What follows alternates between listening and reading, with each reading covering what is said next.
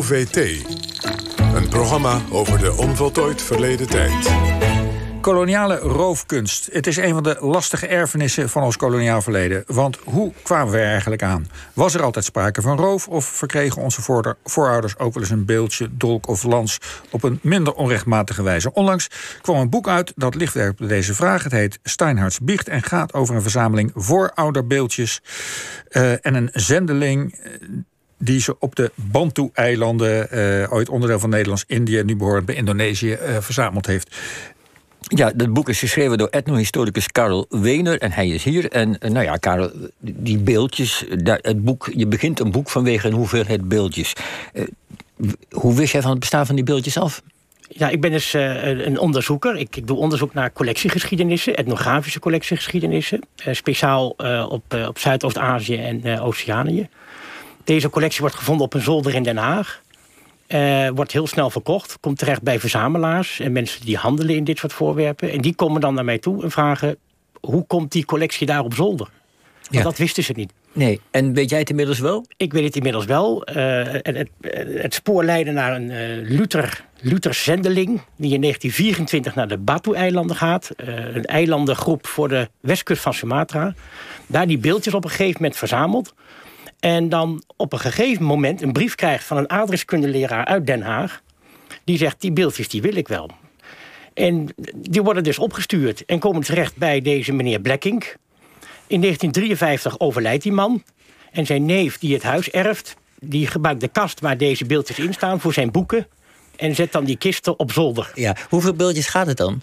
Uh, nou, het, was een, het waren eigenlijk twee kisten met, met beelden. Met, er zaten ook voorouderbeelden bij uit, uh, uit, van andere regio's nog. Maar qua mm -hmm. Batu-beelden denk ik een stuk of 10, 15. Ja. En, en beschrijf even voor ons waar die beelden, hoe ze eruit zien. Maar vooral ook, want we zeggen voorouderbeelden. Waar, wat, wat, wat was de functie van die beelden? Ja, het zijn, het zijn dus beeldjes die gesneden zijn uit hout. Uh, ze zijn, het zijn hele gestileerde menselijke uh, man- en vrouwfiguren. Vaak beschilderd met kleine patroontjes en, en uh, met, met, met lapjes stof eromheen.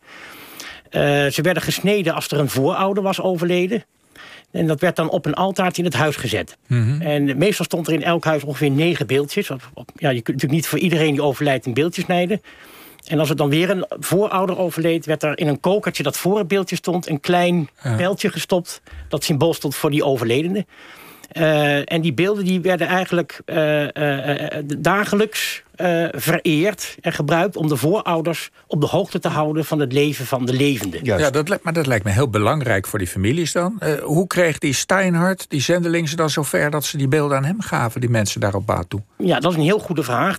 Er waren ook al mensen zeg maar, tot het christendom bekeerd... voordat Steinhardt er kwam, want die zending begint daar in 1889... Mm -hmm. En dan is het heel lastig om eigenlijk je vingers te krijgen achter waarom willen deze mensen zich bekeren. En wat je dan ook ziet is dat het voornamelijk eerst om vrouwen en kinderen gaan. Die hebben ook geen zeggenschap over deze beelden. Dus dan blijven die gewoon in de familie. Maar het is ontegenzeggelijk waar dat op een gegeven moment mensen zijn die overstappen op het christendom. En eigenlijk zeg maar ja, je ziet dat ze het doen. Maar begrijpen doe je het niet helemaal. Zeker niet als je de consequenties ziet voor die mensen. Nee, want, want als zo'n zendeling zegt dan... jullie mogen geen voorouders meer vereren op deze manier... Geef maar hier die beeldjes, hoe is dat gegaan? Ja, nou, dat, dat is dus ook heel aardig. Dat uit onderzoek is gebleken dat uh, de zendeling zegt... als je echt christen wil worden, dan moet je dus die voorouderbeelden loslaten. Dus in plaats van de voorouderbeelden zetten wij onze christelijke God. Een, kruis, vervolgens komt een kruisbeeldje. Dan, ja. Ja, ja, en vervolgens komt die uh, zendeling dan uh, die beelden ophalen. En in heel veel gevallen waren die beelden al weg. En er werd er gezegd van, ze zijn al weggedaan. We hebben ze al weggestopt. We hebben ze al uh, verbrand. En pas veel later komt dan uit dat ze die beelden eigenlijk gewoon onder de planken van hun huis bewaren. Dus dat ze en christen zijn en die voorouderverering. Uh... Dus en, eigenlijk willen ze die beeldjes houden. Maar hoe, Zeker. bij die beeldjes, die tien waar jij het over hebt, hoe zijn die dan wel in de handen van meneer Steinmars Ja, dat is, een, dat is een wat, uh, wat pijnlijker verhaal. Eigenlijk de, de, de, de mensen die... Er breekt in 1926 een communistische opstand uit op deze eilanden. Die wordt hard neergeslagen door het gouvernement. En uh, veel mensen die bang zijn uh, beticht te worden van deelname aan die communistische opstand, die uh, rennen dan de kerk in. He, staat, het wordt ook heel mooi gezongen. De zendelingen, twist is hun verboden. En dan leggen ze eigenlijk volgens de zendeling, die zit het uiteindelijk ook wel in, de negatieve beleidenis af. Namelijk, ik ben christen, dus geen communist.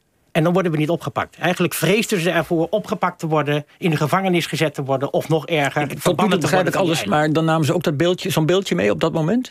Nou, die beeldjes die werden dus inderdaad, de zendeling komt op, die, op, het, op het eiland aan, ook wel vergezeld van militairen. En die mensen komen naar hem toe en handigen hem die beelden over, zeggende: uh, uh, Ik volg God, ik ben christen, dus geen communist.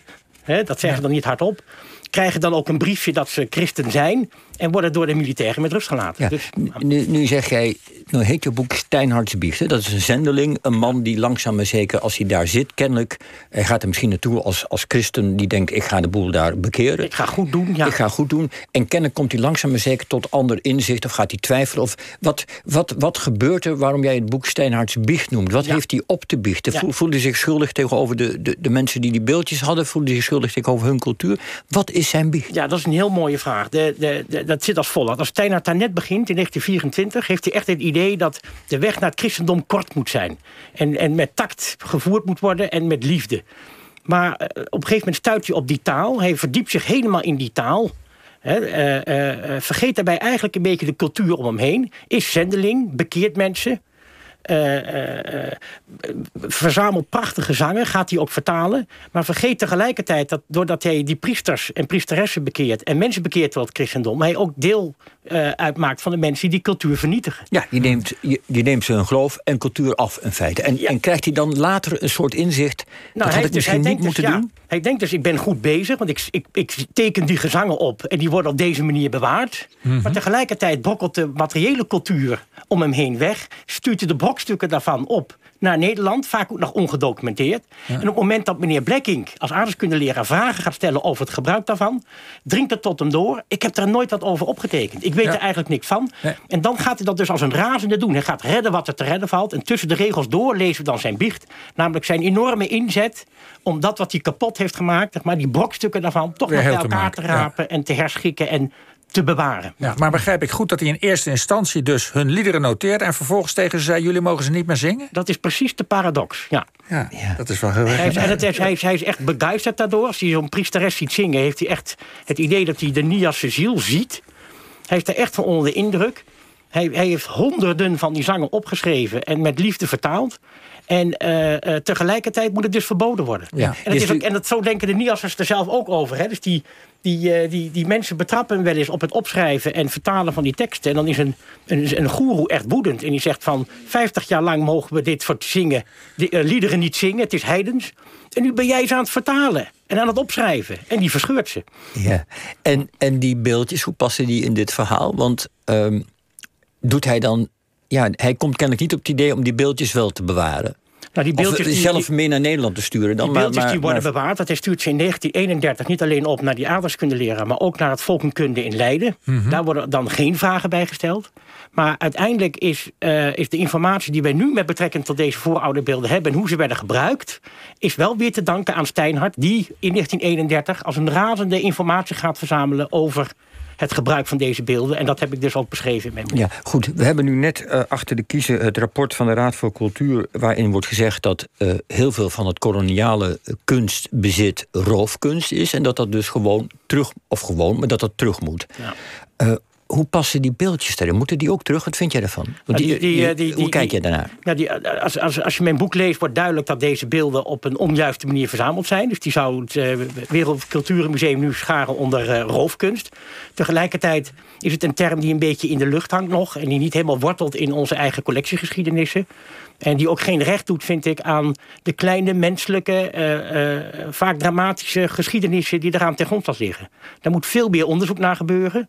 Uh, we hebben nu ongeveer uh, 150.000 objecten waar die onderzoeken voor gebeuren moeten. Dus ik zeg nu heel duidelijk van gooi, gooi die musea open voor universiteiten. Laat studenten geschiedenis onderzoek doen naar deze collecties. Dat zijn de historici van de toekomst. Ontsluit ze en maak duidelijk welke eh, hoge resolutie geschiedenissen je achterliggen. Ja. Want als we kijken bijvoorbeeld naar, naar Steinhardt, wat, wat daar gebeurt is niet kies, maar je begrijpt wel wat hij doet. En je pakt daar na het lezen van mijn boek niet meteen het label roofkunst op. Ja, Nee, maar als we maar- nou nog even naar die Batu-eilanden Ja. kijken. eh, Die mensen daar, weet je, hoe, weet je of die die beelden terug willen? Het gaat om hun voorouders. Ja, die mensen daar is op dit moment roomser dan de paus. Dus die kijken echt naar die beelden als uit een, uit een vrij achterlijk en eh, achterhaald verleden. Ze willen die beelden niet, eh, niet, eh, niet terug hebben. En ze hebben ook nog steeds geen interesse in hun door Steinhardt opgetekende historische zangen.